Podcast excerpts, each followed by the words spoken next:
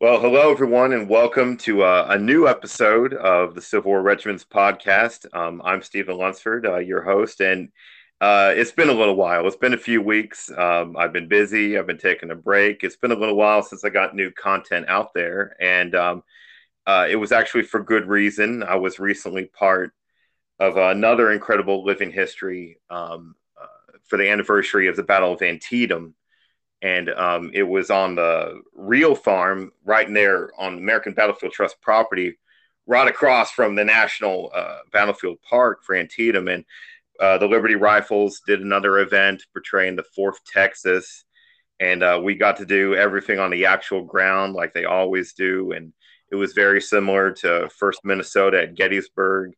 Great stuff. I'm always thrilled to be part of of these events and um, it was a big uh, publicized uh, event for the American Battlefield Trust, and there was a lot of organizations there, including Civil War Times uh, was there um, filming and, and updating, uh, as well as many others.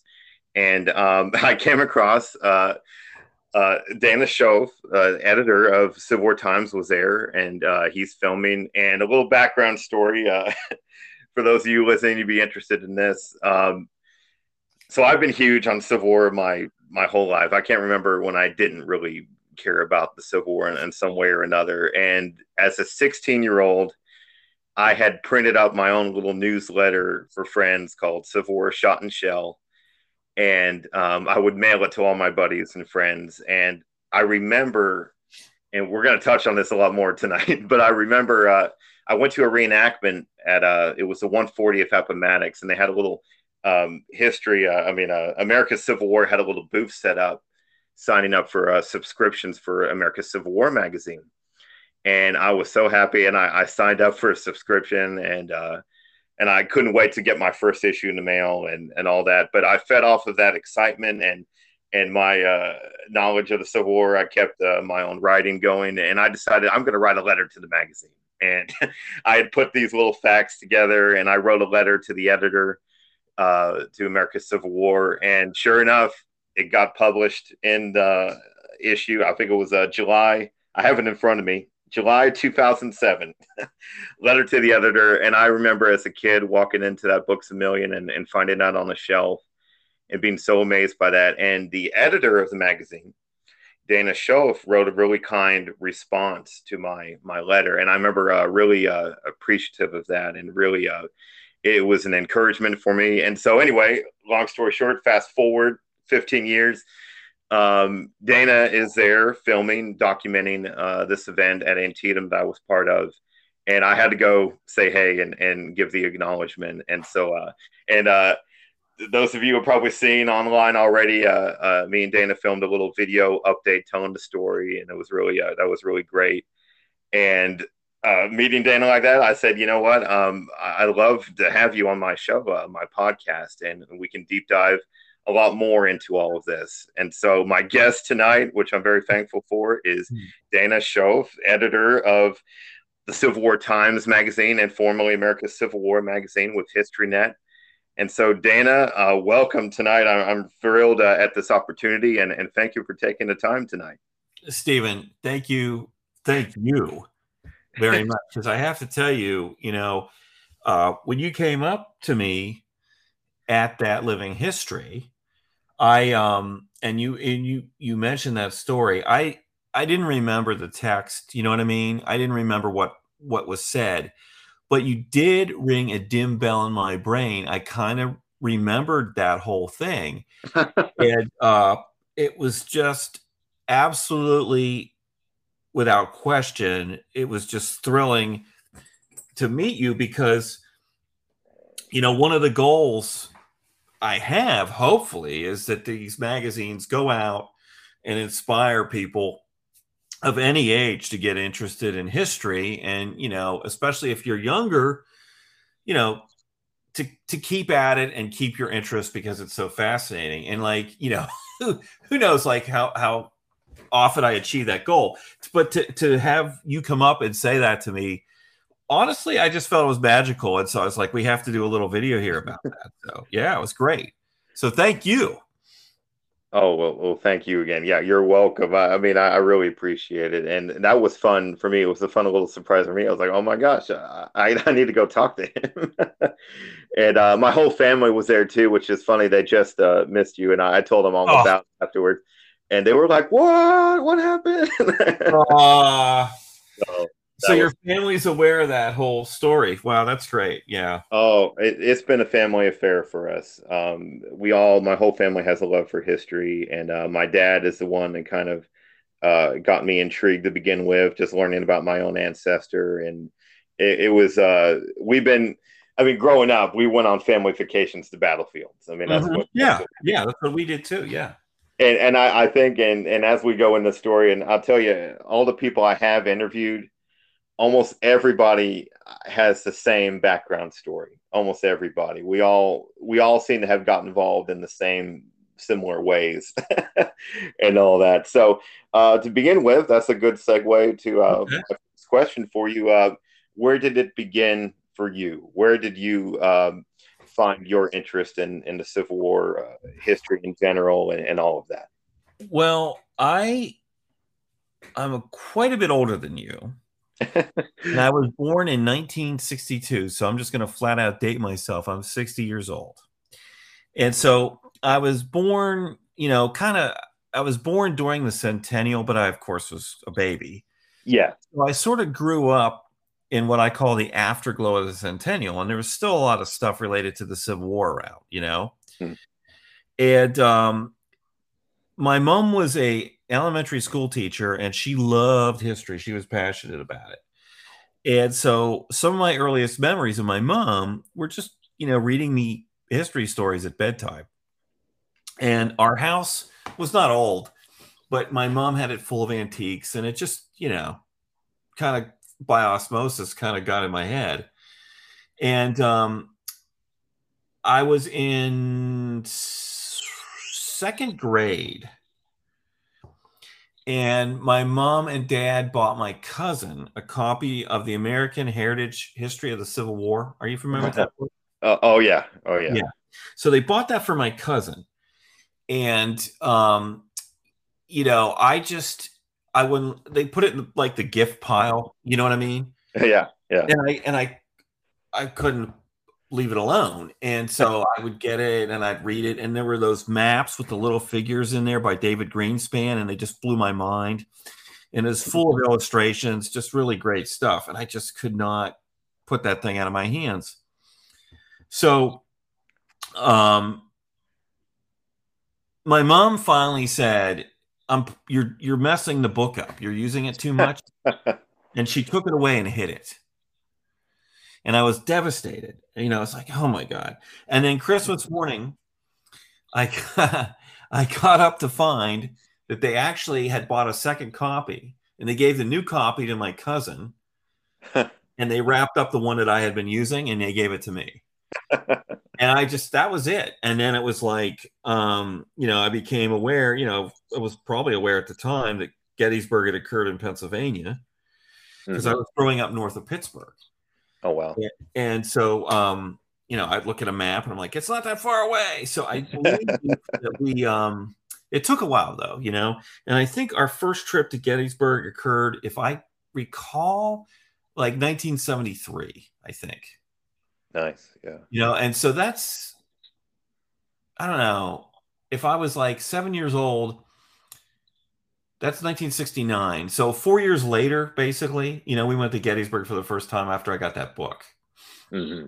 and then that was just that was the end. Oh yeah. you know, I just went to Gettysburg, flipped out, and and my and badgered my folks, and they basically spent. My dad, at least, spent more summer vacations than he wanted hauling me to Gettysburg again or Civil War battlefields like Chancellorsville and Fredericksburg. I remember we went to um, Petersburg so um, it was that was what we did, you know. oh, that's great. That's great. That was all through high school. Yeah, that was that was high school. So um and I remember, you know, at the time, the NPS had a really great living history program at um, both Chancellorsville and Petersburg. And you may have heard of some of these things at least. They had a Confederate living history at Chancellorsville, which was amazing. Wow. And I think Federals too, but at Petersburg they had mounted Confederate artillery. Oh wow. That came out with six horses. And can you imagine that now in the NPS? Yeah. they, they, drove six horses out in the field and they they unlimbered a Napoleon and fired it, you know, and I remember all those things. It was like and then, you know, kind of foreshortening things. It took me a while because I ended up there was a reenactment unit around where I grew up that did French and Indian War. Mm. And I liked that era too. So I reenacted that through high school. Undergraduate, I didn't do it. Uh, a couple years after undergraduate, I didn't do it. But eventually, I started Civil War reenacting in 1990. Oh, wow. Ish, yeah. And I got into it, and, you know, I never lost the love of it. And um, so, you know, for a long time in the 90s, I did tons of stuff. So, yeah. And I still obviously love to go see amazing living histories like the one you participated in. That was really something. Um, so I didn't know. I didn't know you yourself were a living historian as well. So. Yeah, I I was. I don't know um, if you have ever heard of the Southern Guard.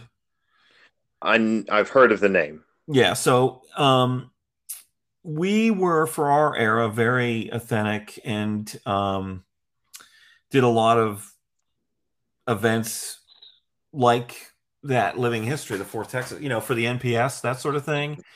We did battle reenactments, we kind of drifted away from those. And of course, you know, Civil War living history is so weird. And um, the internet wasn't as big then, and so it wasn't as bad as it is now. Um, yeah. But like, we took a lot of flack from other organizations like the Liberty Rifles takes today.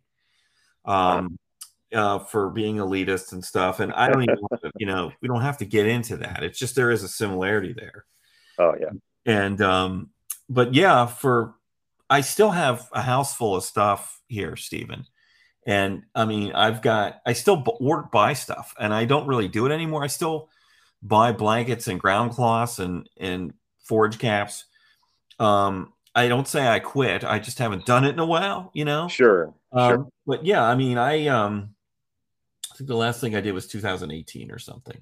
But um, yeah. yeah, I mean, I um, I loved it, and the thing is, for my field, you know, what I do, I consider myself as a historian 1st mm-hmm. and you know, a journalist second, and that's the way I've always looked at it. And you know, living history is it's an incredible teaching tool. You can't, you know, you can't read a soldier's diaries or letters the same way again after you go out and and do this stuff. Do you know what I mean? Exactly. Like, exactly. I, I, never ever, you know, I never ever thought like, well, I'm actually recreating combat. That's ho- hokum. You know, I'm not getting shot at, right? Yeah. And I always had that crutch of, in my mind. You know, two or three days from now, this is going to end. I'll be in a fast food restaurant.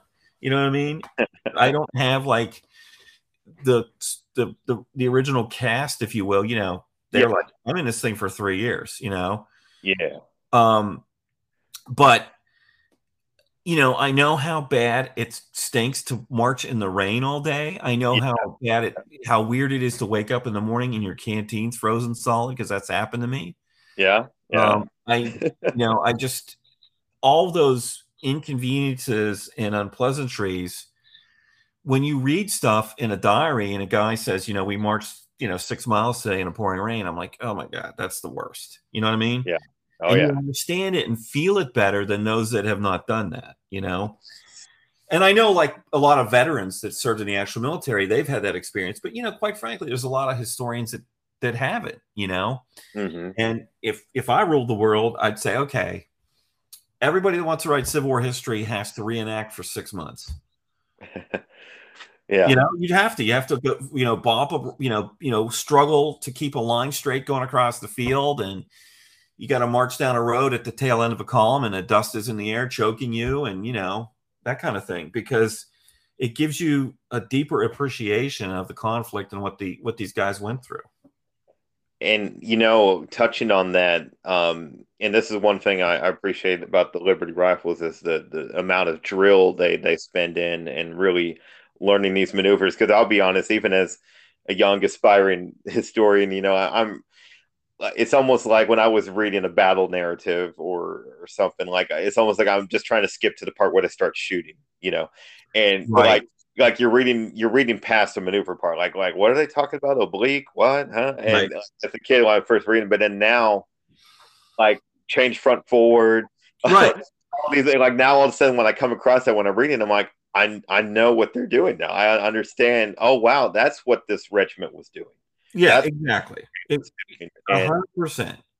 It's it's really something. Oh yeah, it really is something. And then you know you read about some of these regiments doing this stuff under fire, and you're like, I, I don't, I don't know how they did that because it's hard enough for me as a weekend warrior to do it in a flat field. Oh, yeah. You know what I mean? Oh yeah. Uh, I'm sure. I think they did it a lot damn faster than we can. that's right. That's absolutely, that's absolutely true. Yeah.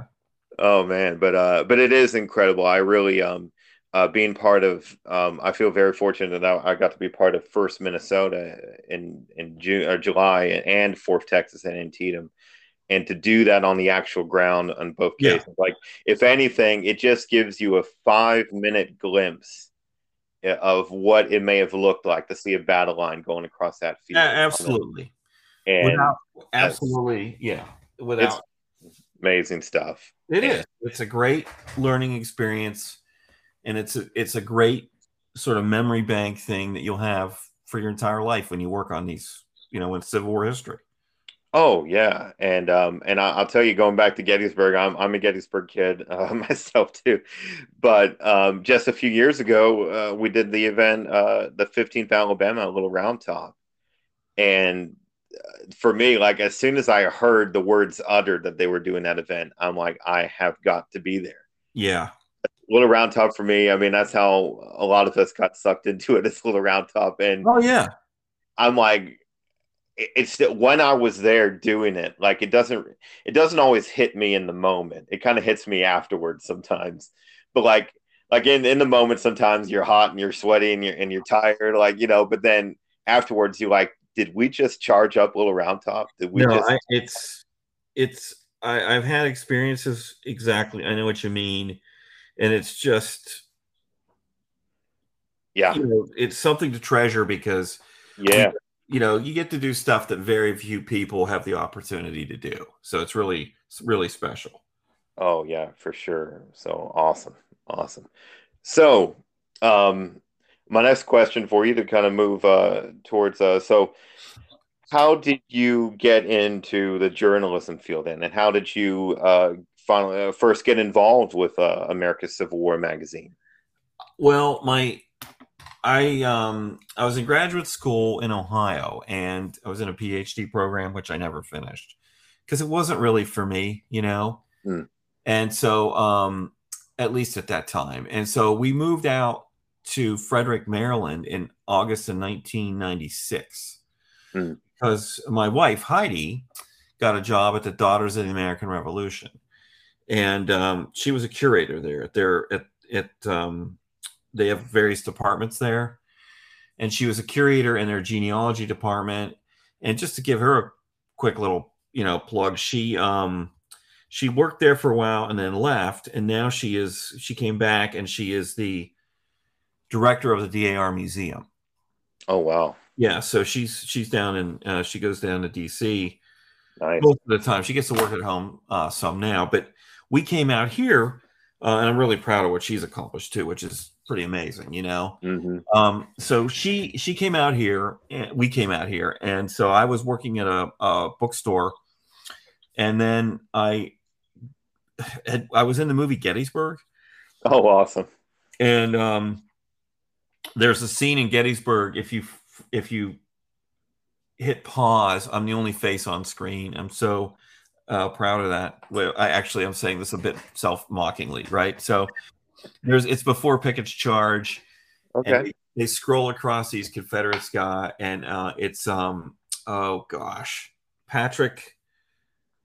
Mm, he's dead. He died.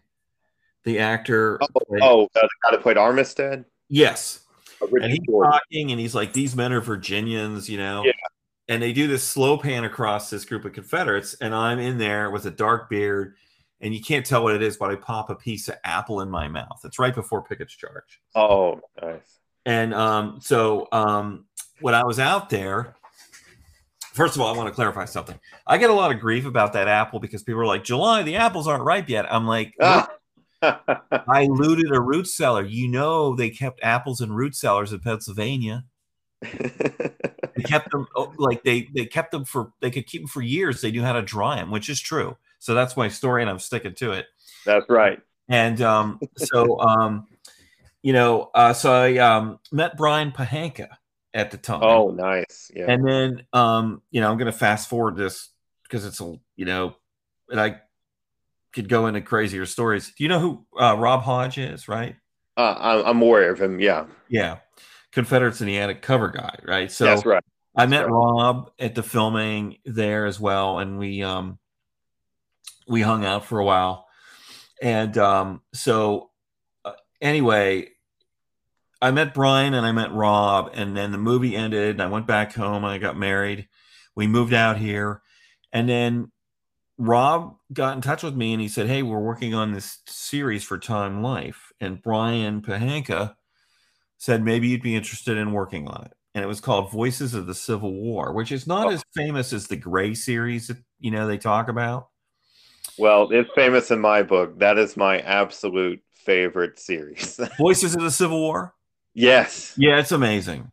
I love it. It's amazing. And so I ended up working on that as a freelancer, writing and doing photo research. Wow. And if you look in some of the, I can't remember. I started with the first Manassas. It didn't go chronolog- chronologically, but I'm, um, I um, I'm I'm- sitting next to my full collection of them right now, actually. yeah, I'm, my name's in there somewhere in the contributors page, you know. But um, so that got me started, and then from there, I freelanced a little bit more for some other projects. But then, a fellow uh, reenacting friend of mine uh, was actually it was a living history at Antietam at the. Dunker Church, and he said, "Hey, we're you know he worked for this company. He said we're hiring an editor, and I applied, and I got the job." Working as an editor on America's Civil War magazine, and that was like around 1999 Mm. and then from there you know i just kind of moved up to the editor of that magazine and then over to civil war times maybe 12 15 years ago and then more closer to 15 and then i was the editor of both for a while and i'm like i can't do this so i just ended up on civil war times where i am still yeah Gotcha. Well, uh, and uh, and how long have both of those magazines really uh, been running? you know i don't know for sure the america civil war started out in the 80s Yes. So it's been around a while. Civil War times depends on how you look at it. Um, I often say 1962, the year I was born, because Mhm. that's when it became the magazine format that we like and that we know. Okay. But it was published like a little newspaper before that. I think starting in Wow. 1958. And that's why it has Civil War Times. It's like a little newspaper format. You know, as they knew the centennial was coming and they were ramping up for it. And then, you know, it blossomed into this it the magazine version in 62. nice. Yeah. Yeah, it's still around 60 years later if you, you know, use later yeah. date. Yeah. Wow. And um, so the way I got started into it was uh, I heard about America's Civil War first, and, and that's the first one I, I came across. And I kind of hinted at it uh, earlier, but uh, I, I went to the 140th Appomattox reenactment, and um, it may have been a, a tent for HistoryNet or. Um, but it was a it was a tent that whole that whole table full of nothing but back issues of Oh, America's Civil War yeah. I remember that. and uh, I was so giddy. Uh, like there was some kind of special deal where if you you get a two year subscription, you can pick six back issues or something, and Yeah. Class just like picking all the issues I wanted and signed up for. My dad signed me up, and That's fantastic. Isn't it great? You know, your parents supported your interest. oh yeah, oh for sure, yeah. I mean that's that's part of the reason I, I'm got involved and still involved, and, and uh, they've always been supportive of all that. No, it's crazy. And I mean, you know, my parents were excited when I was getting into reenacting. They thought it was cool. and I'm just like, you know, a lot of people wouldn't be like that, you know, and I hear yeah. that people yeah. that, you know, um, but you know, I think my parents recognized reenacting was a portion of my deep love of history, and they're like, yeah, you know, go for it, you know. So and, uh, it really was, and I remember uh, my my parents kind of made made the impression that like, look, we want you to get involved in that, but we'd prefer for you to to earn your money to get into it you know so right i remember i got, I got my first job and i started saving money uh, to buy the whole kit and uh, i and it felt great doing it that way anyway and uh, oh yeah. involved and and that's the other thing too you don't just get involved in reenacting you kind of have to know somebody and so it took a while it took a while for me to, to finally meet people and get involved and, it and takes a while. It does. Yeah. It absolutely so, you know I some of my best friends on the planet are are guys I met reenacting. Oh yeah. You know, and I we don't like I said we don't really participate much anymore. But I've I have a friend in Ohio and a friend who's moved to near Chicago, mm, and yeah. a friend that lives in Illinois because I was in Ohio when I got in reenacting, so I knew guys in the Midwest. Yeah, and they're just like you know we hang out all the time we we now we go to battlefields and explore you know oh that's fun too oh god um it's, it's never ending it's the best. always yeah, battlefields is the best. Do you know I, I found i was doing some reading about the Reel farm. Yeah. First of all i'm going to jump into something here. I'm reading i have like my new favorite book. And there's uh, um have you heard of this book when hell came to sharpsburg? Uh no no. Is that a new one? Brand new. When hell came to Sharpsburg, it's the Battle of Antietam and its impact on the civilians who called it home by Steven Cowie. Nice. And it's it's Savas Beatie Publishing. And here's the thing, which is, you know, I overlooked, and I live. I'm, a half hour is conservative. It's probably less than that, but I'm going to say a half hour east of the Antietam battlefield. I live at the oh, nice. Mountain. Okay. Yeah and I can hop over that mountain and be at Antietam probably in 20 minutes. But the Army of the Potomac camped around Antietam for six weeks after the battle. Okay. Yeah. They didn't do that at Gettysburg. You know, it's different. Mm-hmm. And yes. so by camping around Sharpsburg for six weeks, they just magnified the problems that the that tiny, tiny, tiny, tiny village faced. Okay. Uh, for give you an example, the Washington. I'm gonna. This is from memory. I may be screwing it up, but I'm close enough that it still makes the impact. Washington D.C. had a population of sixty thousand in 1861. Mm. If you count the Army of the Potomac for six weeks after the Battle of Antietam, Sharpsburg had a population of seventy thousand people. Yeah. and those are guys that are consuming fence rails for fires. They're foraging from farms. There was yeah. supply problems getting McClellan's guys supplied. They're, they're spreading disease among these people. And this oh. book, it's not just about civilian stuff. He talks about McClellan's supply crisis. He talks about hospitals and the the ordeal that these people and soldiers in the Army of the Potomac went through. I don't think I think this is really new stuff. You know what I mean? I mean, I we're going to have something in the magazine in the spring issue about it because it's crazy. Wow. And the Reel farm, uh, I believe it was the first corps, I think I'm going to say, camped there after the battle. Mm. So, you know, we know about the Confederate movements on there, but at, for six weeks after the battle, you know, the first corps plops itself down on that farm and camps there. You know what I mean? Yeah. Which, like, you know, I wish I'd have known that when we when I was out there for that living history because it just sort of adds to the yeah mental ambiance that that whole place, you know. Sure.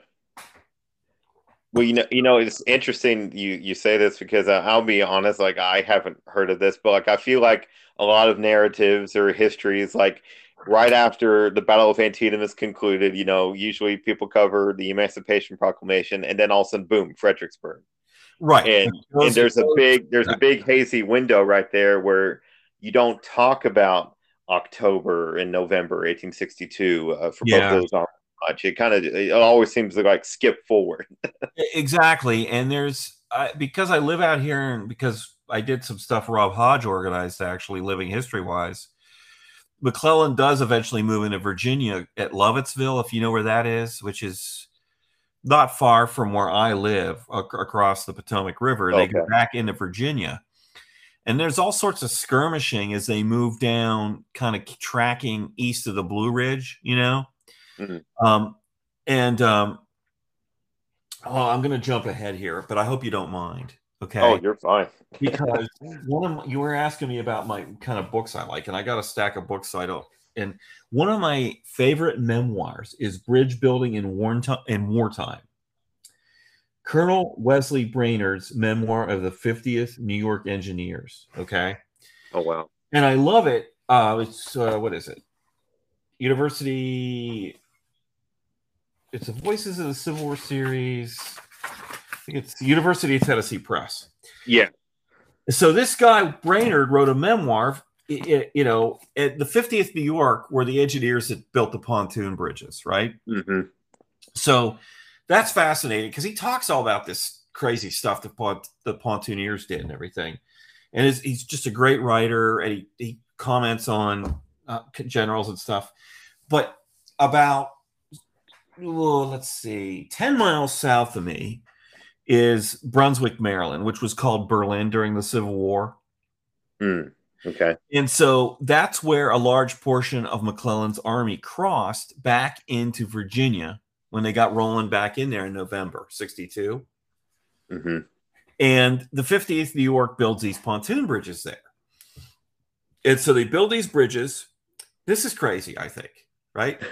and the Army of the Potomac, whatever elements cross there, I can't remember, but they cross, go into Virginia, march to the south, and they leave these engineers at this bridgehead, that, you know, on both sides of the river.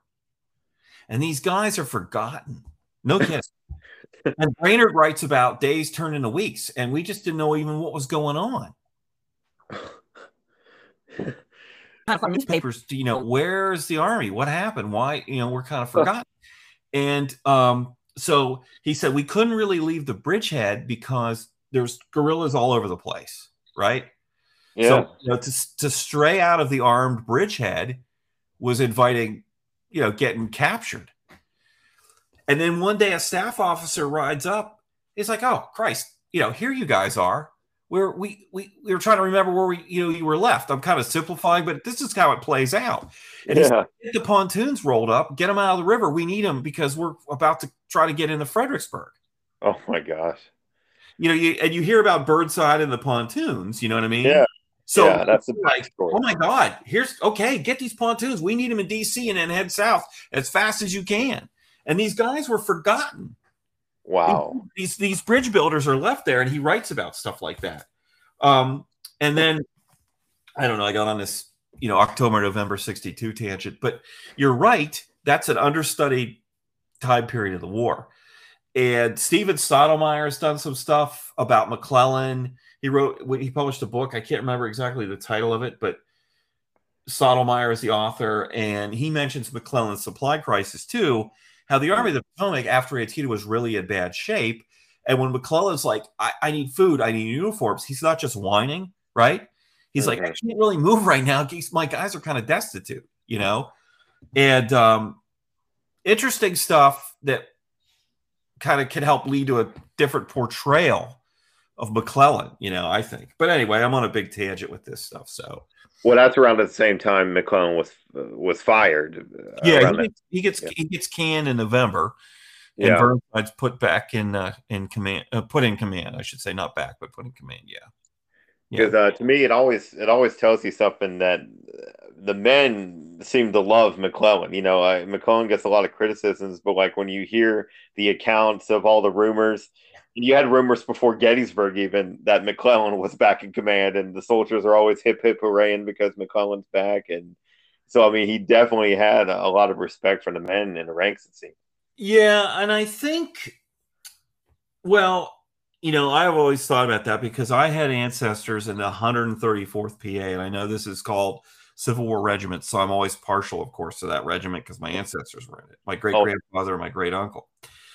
And the story in my family when I was a kid, and I would talk to the elders, if you will, that knew my great grandfather, who was named George Washington, which I just think is awesome. Um, um, um, was that McClellan was his favorite general. Okay? okay. Now he was a nine month soldier, which is another whole discussion about these nine month regiments out of PA and somewhere from New York. Yes. The worst idea ever because it's not long enough to really make an effective soldier, right? Mm-hmm. But he was in this, they were in a nine month regiment. My great uncle is killed at mortally wounded at Fredericksburg. Oh, wow. Okay. My great grandfather survives, thank goodness. So I'm, I'm here. Um, but yeah. the story I always heard was that he always thought McClellan was the best general. Well, he served under McClellan, Burnside, and Hooker. Okay. So out of those three, you know, which one um, are you going to pick? And also think about it, uh, uh, Stephen. In nine months, he had three bosses, basically. Right? That's that's a pretty fast turnaround. You know? Yeah. Yeah. Um, and you know, you get a sense when you put it in, you know, like, geez, in nine months they turned over three commanders of that army. That's not great, you know. Yeah. Um, but you know, if you look at it too, I think sort of um, cynically, McClellan did not push his men. You know, well, first of all, like Burnside has the Mud March, which is miserable, right? Yes. And he's got Fredericksburg in the defeat. And then we know about Hooker and Chancellorsville. And then Grant comes along and Meade comes along as the Army of the Potomac commander. But then, you know, you know, if you served through the whole war, you get put in the overland campaign, which is a meat grinder. You know what I mean? Yes. So you yeah. can see why some guys that even served longer than nine months would look back and say McClellan was great. Because, yeah. you know, he moved them slower than some commanders, even though I don't think he had the slows like some people think. You know what I mean? It was a different kind of war. Yeah. And um, he did seem to be sort of uh, patriarchal with his guys. You know what I mean? Yeah. And you can see why you know soldiers would like my my great grandfather or others that served even longer would look back and say McClellan was a great commander, and then you know as armchair generals were like, no, he wasn't. He didn't do you know he's he had clothes and all this other stuff, you know. So yeah, it's interesting that the different perspectives. It really is, and and you know, uh, you mentioned a minute ago about uh, Burnside's Mud March. You know, the funny thing is, I've always heard I've always been aware of Burnside's Mud March, you know, because like I've seen there's paintings of it and sketches of it, probably in some of the Time Life volumes, and I was always aware of that. But like again, like I hadn't heard a reference to the destitution uh, of uh, McClellan and the Army of the Potomac after Antietam, and it's like you they seem to focus a lot on Burnside's failures and Hooker's failures, and you do hear about their failures more uh, than anything, and maybe because they were way more worse than than anything else that happened. right, and I think, and then you know, we I don't want to beat this McClellan thing to death on your yeah. podcast, but, but here's an interesting thing to consider, and I know your your your listeners are into this stuff. Okay. Yeah. McClellan's army, where is it coming from? It's coming from the peninsula in on boats. They're getting off the boats in the DC area and then they're being told they've got to march out to protect DC and bring down Lee as he moves into Maryland. These mm-hmm. guys are coming right off the peninsula, and stuff is a mess. And some of them don't get their knapsacks. You know what I mean? Yeah. Um, and so they're marching off without all the stuff they're supposed to have that's stored in their knapsacks. And some of them come from the Army of Virginia, which is beat up at Second Manassas. Yeah. The Iron Brigade, for example was in the Army of Virginia before it joined the Army of the Potomac. Yeah. So these these forces are combined, and you know, uh, you know, you have a situation for a while where artillery regiments, or excuse me, cavalry regiments, don't know where their horses are and all kind of stuff. You know. Mm-hmm. And, and, so um, here's a fun fact. Did you know, uh, uh, really, literally until the day of the battle, Lee had more cavalry than McClellan did? Oh, really? Yeah, that's uh, what I've been told by some really knowledgeable Antietam folks, be- because McClellan's guys are still trying to get themselves straightened out and get their horses together. Mm. So, and of course, cavalry is your intelligence gathering arm, right? Yeah. So that's going to hamper McClellan. But you can see how these guys move out from DC immediately and don't have all their stuff with them. So after weeks and days of trying to track down Lee and then fighting a major battle, they're pretty beat up and in sad shape, you know. Yeah. And um, and then compound it when there's ample evidence they're not getting their rations. And if you Mm. can't eat, you know, what Napoleon say, an army fights on its stomach or something like that, you know. So, yeah, you know, um, uh, touching another uh, point of the, you know, all these details, uh, these details we're talking about, you know, rations, logistics, uh, supplies, and uh, engineering and building pontoons. Like, uh, these are details that you don't get involved in until you you start deep diving in Civil War history, really, because like uh, these are details I'm fascinated by now, but like ages ago when I first got involved, like I just want to hear about the battles and and well, yeah, and it is kind of like now now it's those little side things like like uh like I know trending lately is like all the retreat from Gettysburg stuff is is trending and and uh and now Oh. uh, the Antietam campaign you're you know just lesser known logistical things that uh are getting more attention now it seems read another great book that I'm, you know, I got this book pile. I read a little and then I read something else. Right, is Meade at Gettysburg by Kent Masterson Graham. yeah yeah That thing rocks. If you don't read anything else in that book, folks, get that book and read a chapter on Herman Haupt trying Yeah. to repair railroad lines from Baltimore um, and telegraph lines from Baltimore to um, Gettysburg. hmm It will Yeah. give you an entirely different perspective on the Gettysburg campaign because Meade has no communications and he can't get frickin' supplies yeah yeah because because Stuart cut the railroad. It- and he, I mean he damaged it badly. And that's going to play into Meade's pursuit because he's still short on supplies when the battle's over. Yeah. And didn't he didn't he place an order? I remember hearing it may have been in the book too, where like uh, he ordered like fifty thousand pairs of shoes. 50,000 pairs of shoes. Yeah. And there's about a 100,000 guys in the army. So Mhm. You could just, you know, so what, 50% of the guys have bad or poor shoes? Yeah. You know, I mean, See, that's a narrative that people like everyone always talks about Confederates not wearing shoes, right? Or barefoot Confederates, but like no Right. one ever dreams or imagines barefoot Federals, right?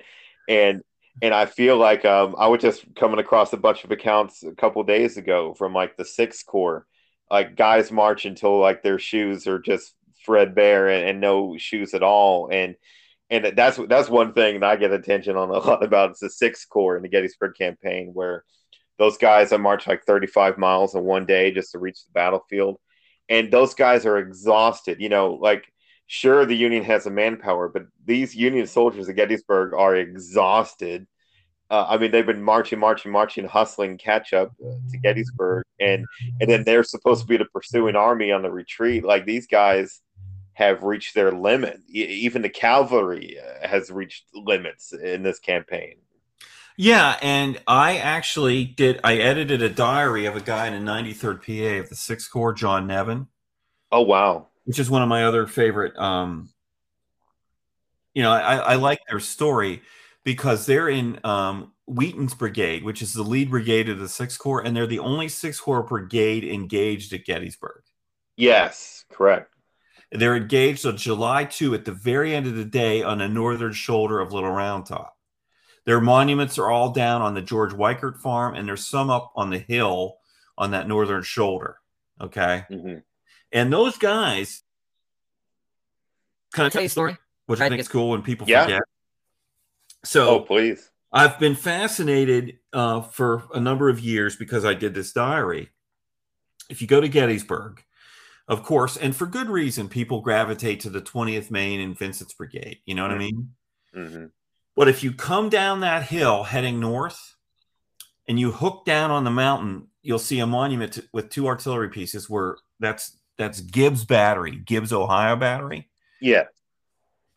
Gibbs Battery basically is the only Union force that's active from that point almost up past to the John Weikert farm or the um the Father Corby statue, you know? Yeah. Yeah. that is open with no Union infantry. Yeah. Because, you know, uh, I'm going to get myself, it's Birney's division of Sickles' Third Corps that's in that area. And of course, they're moved forward. Yes. When those guys goes forward, there's no Union infantry. There's a gap in the Union infantry line between the summit of Little Round Top all the way up close to the Father Corby monument. Nobody's there. Yeah. And Gibbs guys are there banging away, and there's 1,500 Confederates after the wheat field is cleared of Union Mhm. troops.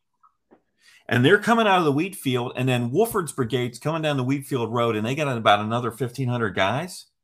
Yeah. 3,000 Confederate infantrymen, and they're heading toward that gap Oh wow. at the end of the day on July 2. Now, are they enough to upset the tide of battle? I'm not going to go that far, but there's a Yeah. big gap there and it's open. There's no infantry there. And Gibbs is like banging away and he's got two Napoleons on Little Round Top and he's got two over across the Wheatfield Road. He doesn't have any infantry support. That's the only Hmm. thing shooting at those Confederates until the Pennsylvania Reserve, uh, one of the brigades of the Pennsylvania Reserve Division, kind of fills in behind Gibbs, and then Wheaton's brigade of the Sixth Corps kind of comes in on the Wheatfield Road North, and they charge this mass of Confederates at like 7:30 at night. Yeah. And it's you know, uh, Birney's guys move out around 11 in the morning, and it's not until 7:30 at night that they restore Federal infantry in that gap on the Little Round Top. Yeah. That's crazy. Yeah. And it's six corps guys that get there in the nick of time, you know, and, and to do that. And then if you, you know, there's six corps monuments all over Gettysburg because when that corps got on the field, they're patching them in on Culp's Hill, they're patching them in on Little Round Top. You see some more, you know what I mean? And people say, why didn't he counterattack with the six corps? Because they're all over the place. Yeah. Yeah. There's there's a six corps brigade way down the Taneytown Road facing to the what is it, east, you know? Yeah. Yeah. Protecting the flanks there. Protecting the flanks. They're everywhere. Sedgwick's like, it would take me forever to gather my guys. They're all over the place. Yeah. You know? So, and you know, you know, you read stuff like that, and it's because I was like you, I would, you know, battle narrative, I, and I still love that stuff. But now I'm like, oh my God, you know, I would probably never pick up like if I was, you know, 30 year old me would be like, uh, civilians at Sharpsburg, who cares? But now I read this book and I'm like, wow, this is incredible. You know what I mean? yes. Yes. You know, I know the story of the battle and the aftermath. This is like, you know, it's like war is hell. It's really tears the country apart. And, you know, it's like, you know, Walt Whitman said the real war will never get in the books. And I think some of these authors are starting to help us understand the real war beyond the battlefields. You know what I mean? Exactly. Exactly. And you have to you have to read about that to really understand uh, more and more because it's it's something. It's incredible. Yeah, I'm, I'm, I feel like I'm bloviating a lot. I'm sorry. Oh no, you're fine, man. I, I'm loving this. Uh, this Okay. is great. Um, uh, I will say, um, um, I think uh, listeners might get a little a kick out of this, and, and you might as well. Um, I was going to go back and mention some of these letters that I wrote to America's Civil War, and uh, see if they ring any bells for you too. Okay, awesome. Please do. Oh yeah. So so that first one that I had I had mentioned uh, at the beginning of the show. Um, this was July 2007, and the month before that, uh, May 2007 issue, the cover image was uh, Edwin Jemison Oh, yeah. Sure. uh, image, which you know a lot of people. Um, um, it's that image of that uh, young, young, uh, clean-shaven little boy soldier in the Confederacy who, uh, I believe, he was killed in the Seven Days or, or something like that. Uh, Seven, supposedly, and you know, I think that image is one that's just going to always kind of be oh yeah, it's a striking image. it's striking, and I I don't know if we're boy, I'm getting a little dim on my stuff here. I don't know if we're ever going to fully know the story, but it's believed he was killed by a cannon shot at Malvern Hill, Okay, Malvern Hill. Then yeah. in the face. Which So yeah, so I remember campaign, you got it. Seven days, you know, no big deal. Yeah, crazy man, and uh, you know, um, um, so you had done that article or, or that cover for him in in May, uh, like that, and so uh, uh, I can't remember you. You know, uh, um, there may have been something at the end of the article, like uh, is there any image that that you're aware of that kind of impacted you? And um, I remember reading that article, and, and I thought, well, I always thought of the picture of uh, Wesley Culp at Gettysburg, and in that image, and so that's the letter that I wrote into uh, the magazine, and I, I put a little write up together about the story of Wesley Culp and how he was connected to the Jenny Wade story, and uh, yeah of course, uh, Johnston Skelly's story, and I put all those little factoids together, and uh, and then that's where uh, you had responded. Nice work piecing together those various facts, Stephen. With your historian's instincts and interest in publishing, you may end up a Civil War magazine editor. You have our sympathies. Just kidding. We'd love to see a copy of the magazine that you make for your friends how about sending the copy to the the, the address of the magazine? So, oh yeah but i, I remember uh, coming across that and i was so giddy uh, uh, when i saw that. And uh, yeah it made me want to keep uh, keep pursuing history for sure. Well i just that's fan you know it's like so great that you first of all what was the name of your newsletter? It was like uh, civil war shot and shell. So great that, so, Which I need to use that title again. I need to recycle that for something. That is so.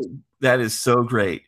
That is such a great title. I, I absolutely love it. And uh, um, um, you, you know, it was you know, kind of backtracking here, to, like uh, see you at, at this living history. I was like, yes, this dude's still in it, man. That's awesome. Yeah. Oh yeah, yeah. So long ago, man, and uh, I'm still. And so uh, I have a I have a humorous one uh, to share for you because uh, I remember about a year later, I decided I'm going to try again. I'm going to try to get another letter in America's Civil War. okay. All right. And so this one. Um, uh, i remember trying to think of something clever because I said, you know, I'm trying to do something different that might might uh, uh, get some attention for it. I remember once again, I think it was like the May issue of 2008, maybe, where there was a whole spread on Chancellorsville and mistakes made by Stonewall Jackson at Chancellorsville.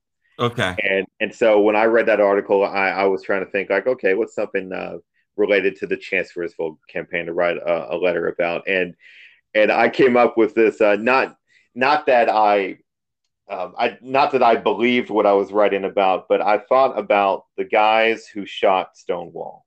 Yeah. Uh, the 18th North Carolina uh, infantry members of that regiment, and I what I wanted to do was put something together about what happened to those guys, and you know, because that must have been really if you woke up the next morning and found out that you were the guys responsible for for shooting, yeah, I can't imagine what I would feel like. So I remember like, okay, I'm going to put a little fact thing together about that, and I titled it "Was the 18th North Carolina Cursed?" and I put these little facts together about what happened to them, and they really they got brutally uh, chewed up uh, the day after of the incident, and um, I think they lost about hundred men the next day and of course at Gettysburg they were bloodied at Gettysburg, bloodied at the Wilderness, and and twice uh, uh, their flags were captured in battle. And but you know at the end of the day, I mean they suffered like anybody in the Army of Northern Virginia. But like, uh, but I was so happy again that that that letter got published in the September 2008 issue of America's Civil War. Oh, cool! I was like, yeah, it's like I did it again, yeah. Fantastic but but here's here's a humorous thing about this, and I discovered this about two years ago. I had I had no idea. So anyway, um, uh, since I started my podcast and and trying to write and and do stuff, occasionally I'll, I'll search my name on the internet and, and see what comes up. Right. Right. And anyway, I type in my name like like Stephen Lunsford Civil War, and one of the first things that came up and I don't know if I should name him by name or not, but uh, it was a blog for a big Civil War historian, and um, I'll say he's a big North Carolina historian. and um, I had no idea about this till like two years ago. And so he had seen my letter to the editor in America's Civil War, and he wrote um, a scathing review of my letter on his blog. oh, who who is it? And uh, it was actually let's see i have the i have the paper from me here. Michael c. Hardy. Michael hardy okay. Michael hardy. He's written a lot of north carolina books. Yes uh-huh. but uh, oh no, it's it's just humor. It's like I had no idea, and he wrote this in 2008. And uh, no, he makes valid points, but he was like he was pretty much saying, uh, in the current issue of America's Civil War, I read the letter by Stephen Lunsford about was the 18th North Carolina cursed, and uh, and he kind of like picks a few of the facts there, and he goes, does the, does the 18th North Carolina deserve this bad reputation, which that's been labeled upon it? Uh, it, it, was it tickled me, and no. I can't yeah. believe I can't believe that a, a, big historian is is blogging about a letter. That's pretty cool, and, you know. And I mean, you know, you know, history is consensus and conflict. That's what it is, right? Oh yeah. Somebody writes a book, and then other people weigh in and say, "I agree," or some yeah. people weigh in and say, "I don't agree." That's right. and you know, if you keep pushing and fighting and prodding, you try to get, you know, closer to the truth, which, you know, maybe there is no absolute truth in some of this stuff. You know what I mean? There's some opinion involved as well. So I think, you know, if you write something like that and it instigates or inspires someone to like, you know, supposedly correct the record or present other facts, hey, Go ahead, and do yeah. it, and let other people make their decision. Right? Oh yeah. You know, I mean, um, that's that's you know that's doing what you did is doing a good job as a historian. You provoked more discussion. You know. well, thank you, thank you for that, and uh, no that that tickled me, and I, I thought yeah, I was just I was just impressed that somebody had written that was that was something. So I and I again I, I thank you for giving me the opportunity to to get my voice out there in those issues because uh, hey, that that that encouraged the teenage. Uh, and look at us now, Stephen. You got this podcast. I'm a Civil War Times guy doing videos and stuff. Come on, you know we we've done we're doing okay, right? Uh, I mean, let me let me tell you something too. I was just thinking about this this morning. Is um, these events, these two events I've done this year, have really been an encouraging Gettysburg and well, Antietam now. Minnesota and, too. I, I, mean, I in a world and or in a day where you feel like the history is dying or nobody cares yeah. about war history anymore. You go out here though, and there's still droves of people coming to yeah. see you. Still, um, I mean, you have guys like Gary Adelman going out there and filming stuff, and there's stuff on, there's podcasts out there, there's YouTube videos out there. There's, I just feel like the hype is is there again, and it's still it's still alive and well. So people, there's still an interest in the Civil War. I, I'm gonna, I'm gonna go. I mean, if you don't mind, if I do a bit of a monologue here, you know. Oh, about, sure. About some stuff, and I, I not trying to be smug, but you, you brought this up, and I'll say this: it, it's a challenging time to be interested in the Civil War.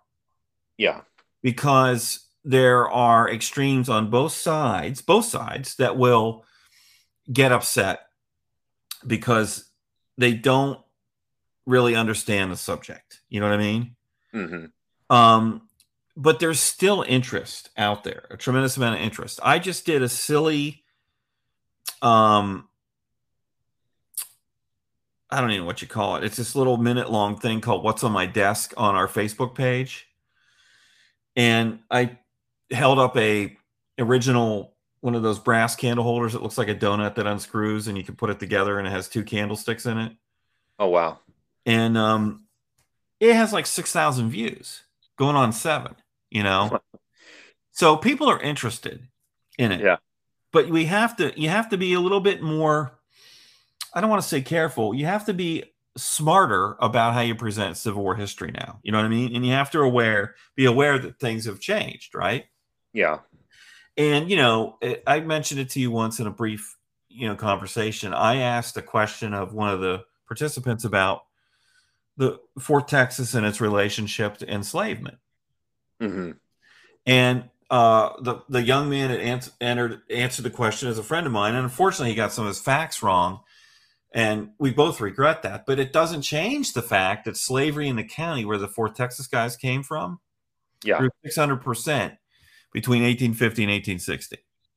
Mm-hmm. And I got, you know, a lot of people really mad at me. Why would you ask that question? That's a dumb place to ask the question at living history. And it's like, look, man, yeah That's Yeah. a totally legitimate question, and reenactors should be prepared to answer those questions now. Yeah. Because whether you have three guys around a campfire or 300, when you put your funny clothes on and you walk out in the public, you're like a walking museum. Yeah. And people are going to come up to you and they're going to ask those questions to you because I've heard them ask those questions. When I'm not involved in the conversation, I've heard people ask those questions. I've heard them ask me Union soldiers, what were what were Union soldiers' relationships like with black with blacks? Yeah. It's not just you know it's tricky, right? It's tough. Ah. Oh yeah. So reenacting units better get, you know, when they have an event, you better have at least a couple people prepared to answer those questions, if not everybody, because if I don't ask it, someone else is. Yeah. And it is certainly an appropriate question to ask in this day and age. And just ask, ask it factually and answer it factually. Yeah. You know, the way I talk to people about it is I'm not out here to celebrate Confederates, but I'm not out here to vilify them either. They're products of their age. yes. We need to understand that and just be factual about it, you know? And so I think guys like you are really important because you bring that element to living history because, you know, some of these people in the general public, they may never go to a museum, No. Yeah. but they're happen to be on a battlefield and they see that you guys doing stuff and they're like, "What's that? That looks cool." And they go over there and what the, what have they seen about the Civil War, you know, in popular media? Yeah. Statues being ripped down, Confederate uh, flag controversy, and discussions of the Confederacy and slavery. Yeah. And so they're going to ask these questions, you know? And reenacting is a critically invaluable teaching tool. And so, Yeah. you know, I mean, that's why organizations like the Liberty Rifles that can, you know, answer and deal with stuff like that objectively are very important. You know, we can't I'm not going to ask your opinion on this, Stephen, but the idea that the average Confederate soldier didn't care about slavery is that's well been disproven. You know what I mean? Yeah. It's not true. They may not necessarily put that as a number one reason, but every time a Confederate soldier pulls a trigger, they're doing so in defense of a uh, separatist, you know, country, hopefully, that's fighting to save that institution. And that's just a fact. But it doesn't mean Union soldiers go off on a crusade to free the slaves either. That's not accurate either. You know, a lot Yeah. of Union troops didn't give a flip about black people. They Yeah. were to save the Union. And, you know, so it's complex on both sides, you know. So, you know, I'm just kind of, you know, like I said, a little bit of a monologue there. And I just wanted to, and I appreciate you giving me the opportunity to kind of just bring that up and discuss it. Oh no, you're fine. Thank you, because uh, these are, these are important issues to discuss, especially again, as you say, in this day and age now. Um, uh, you know, where it's a lot different than it was in the centennial years Right. or or the '90s of reenacting. Like a, a lot, a lot has changed, and um, Well, um, you know, uh, if, if you will, uh, this might segue in, into Okay. something. Um, uh, I'd like to ask you on the same note of things in this ever changing uh, world, especially, you know, you're in the magazine field, you know, you know, things are changing, whether, uh, you know, culture changing or, or things online are changing, you know, the new, new tech is changing. Um, can you talk a little bit about, you know, uh, how you approach that? and especially in a world where where people might be like oh magazines are over you know who, who cares about newspapers anymore Right. or um, how do you respond and i know you know here you are you're in the field that's how i meet you you're you're live streaming and and uh, updating um, social media videos at, at the event and you couldn't do that 30 years ago um, No. so if you could touch a little bit about you know how uh, your work is uh, affecting um, Well. I think you know I love print, and I, I, I we still have you know we've actually had an uptick in subscriptions over this summer. wow Um, you know, and so um, print I think is still viable.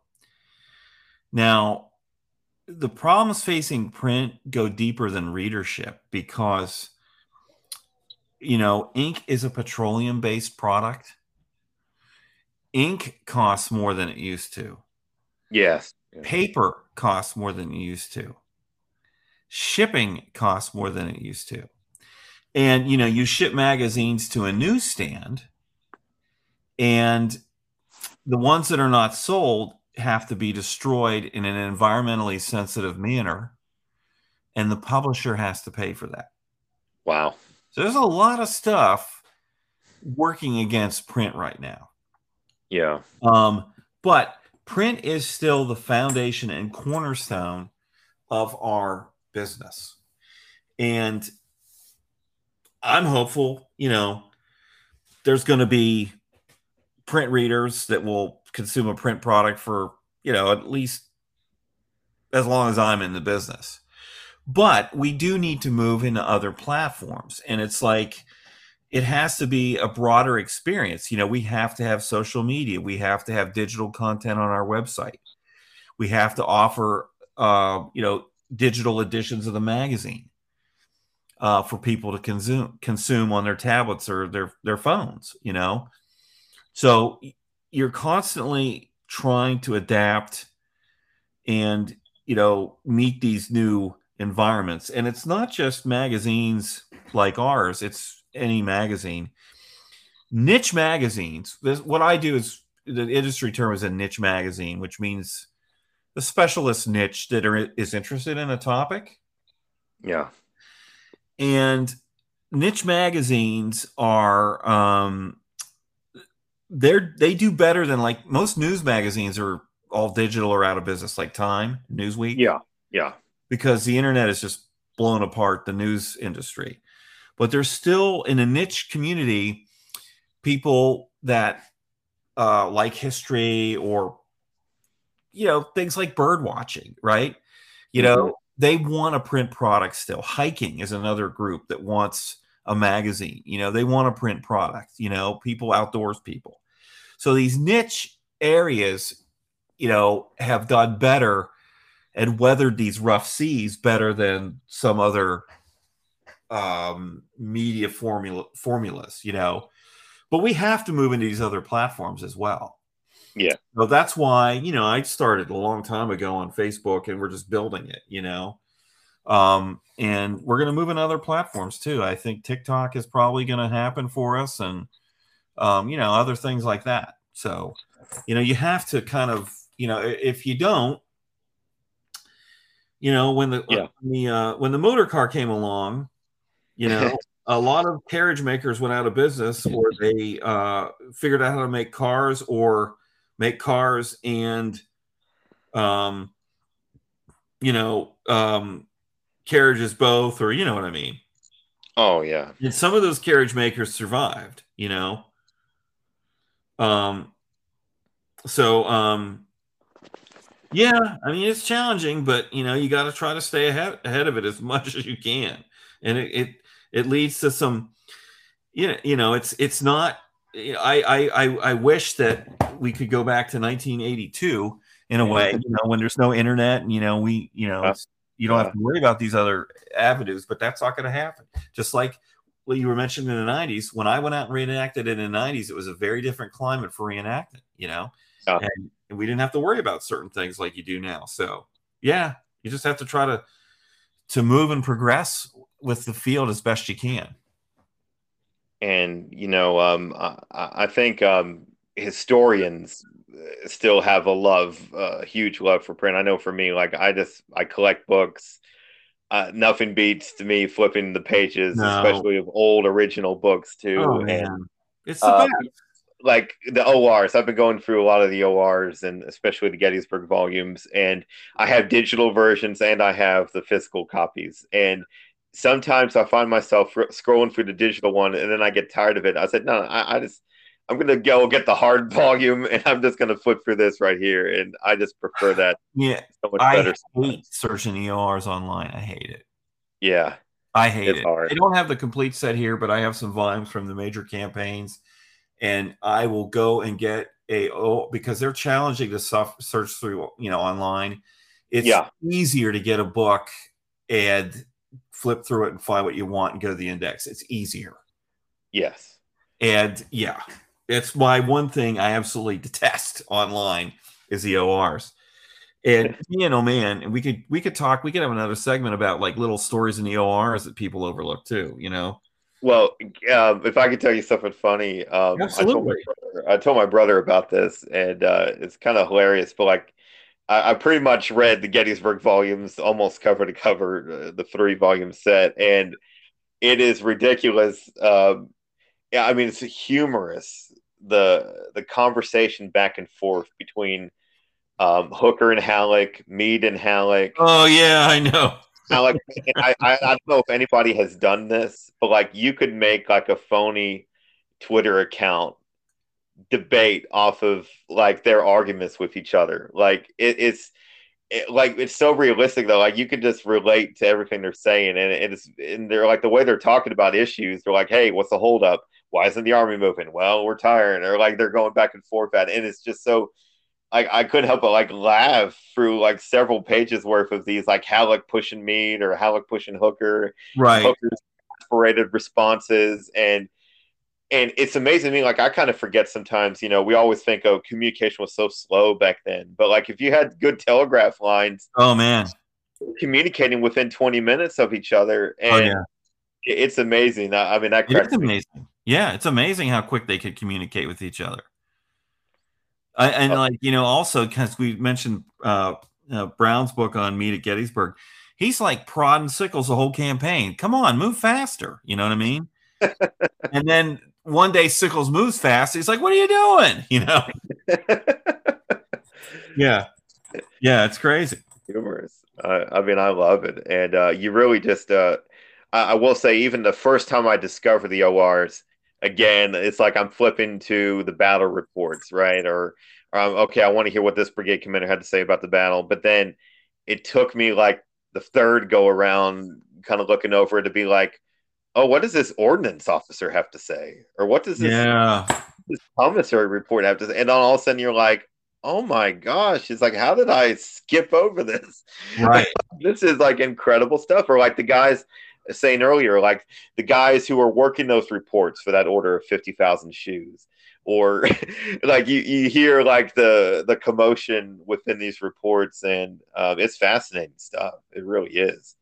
Uh, I mean, really anybody, anybody, if you haven't read any of the ORs, like if you have a favorite battle or campaign, you know, start off by just buying the volumes for your favorite yeah. campaign, you know, and it's, it's inundating because there's so many volumes out there, but it, it's awesome. They're worth it.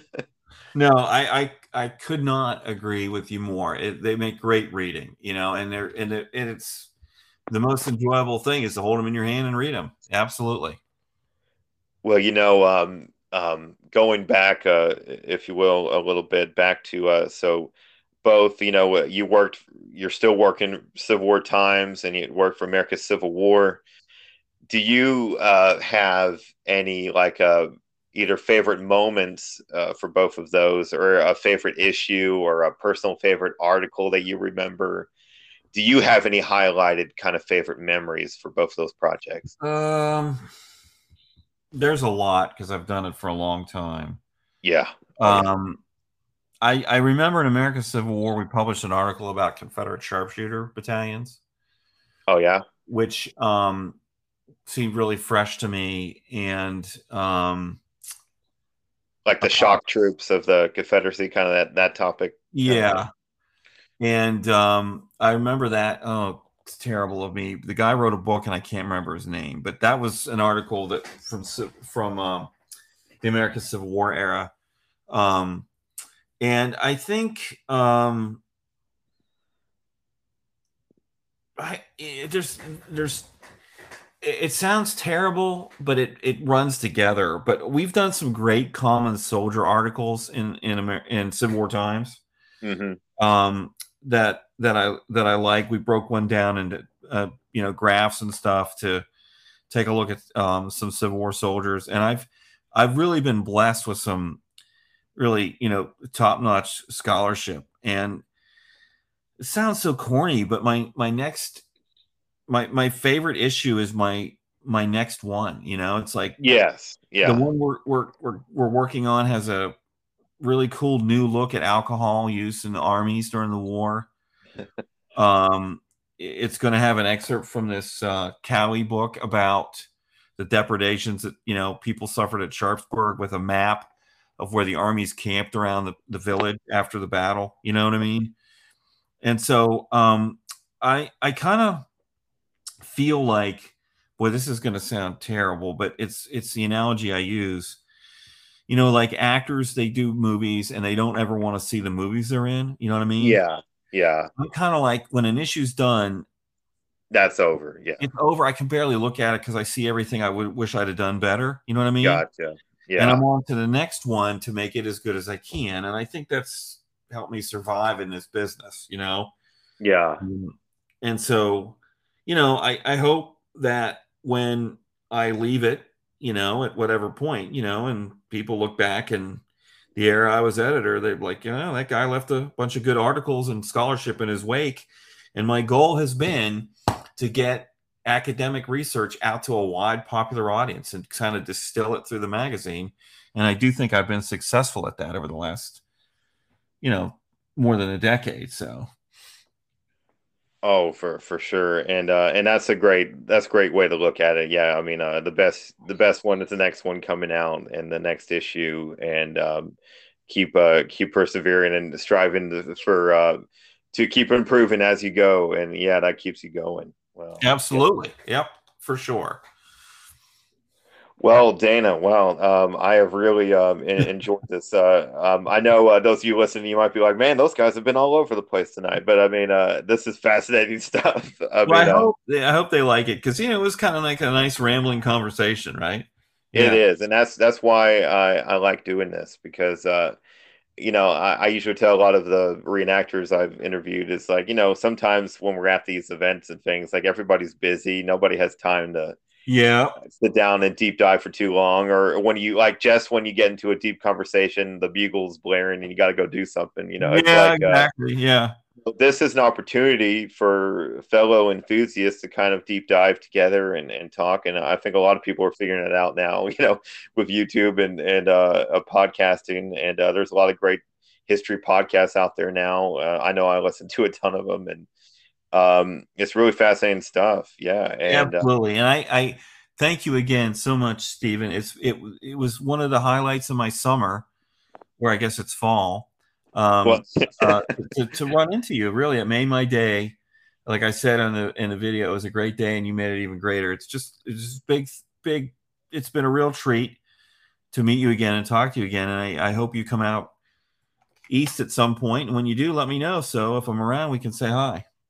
Oh well, that would be great. Uh, thank you very much, and uh, and I'm always looking forward to the next Liberty Rifles uh, big events, and so uh, I'll I'll I'll for sure still be traveling in the future. Oh, and uh, excellent. And I have to say that uh, it is remarkable to me as looking back now as the 16 year old who wrote that letter to the editor that uh, 15 years later I'd be uh, talking to that same editor on a podcast. I think it's amazing. I think it's awesome, and I'm so thrilled you're still involved in this you know the history field needs dudes like you and and and and and women as of course as well to succeed yeah. and continue on and it's great to great to talk to you oh yes thank thank you very much for that dana and i really appreciate it and uh, as a parting uh, thing here um uh, if you could tell our listeners where can they uh, learn more about Civil War Times, America's Civil War, and your sites? Um, the easiest place to go um, and I guess we never really explained that my company owns two Civil War magazines, America's Civil War and Civil War Times, as well as,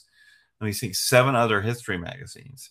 So yeah. check us out at historynet.com. That's our website. You can get information about all the titles there, or go to the Civil War Times Facebook page and you know like it so you can follow along we put a lot of stuff up there and a lot of information or check out america's civil wars facebook page as well where there's some neat stuff yeah Awesome, awesome. Yeah, please everybody go go check those out and subscribe and it's it's awesome stuff. So I, again, thank you so much Dana. Um hope you have a good evening and I I really uh, appreciated you taking the time tonight.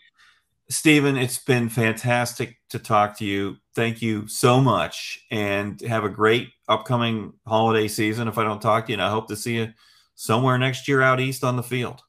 Yes, yes, sir. I can't wait to run into you again. That would be awesome. It'd be great. Yep. All righty. Well, take care, sir. Thank you very much. All right. Thank you, Stephen. Good night.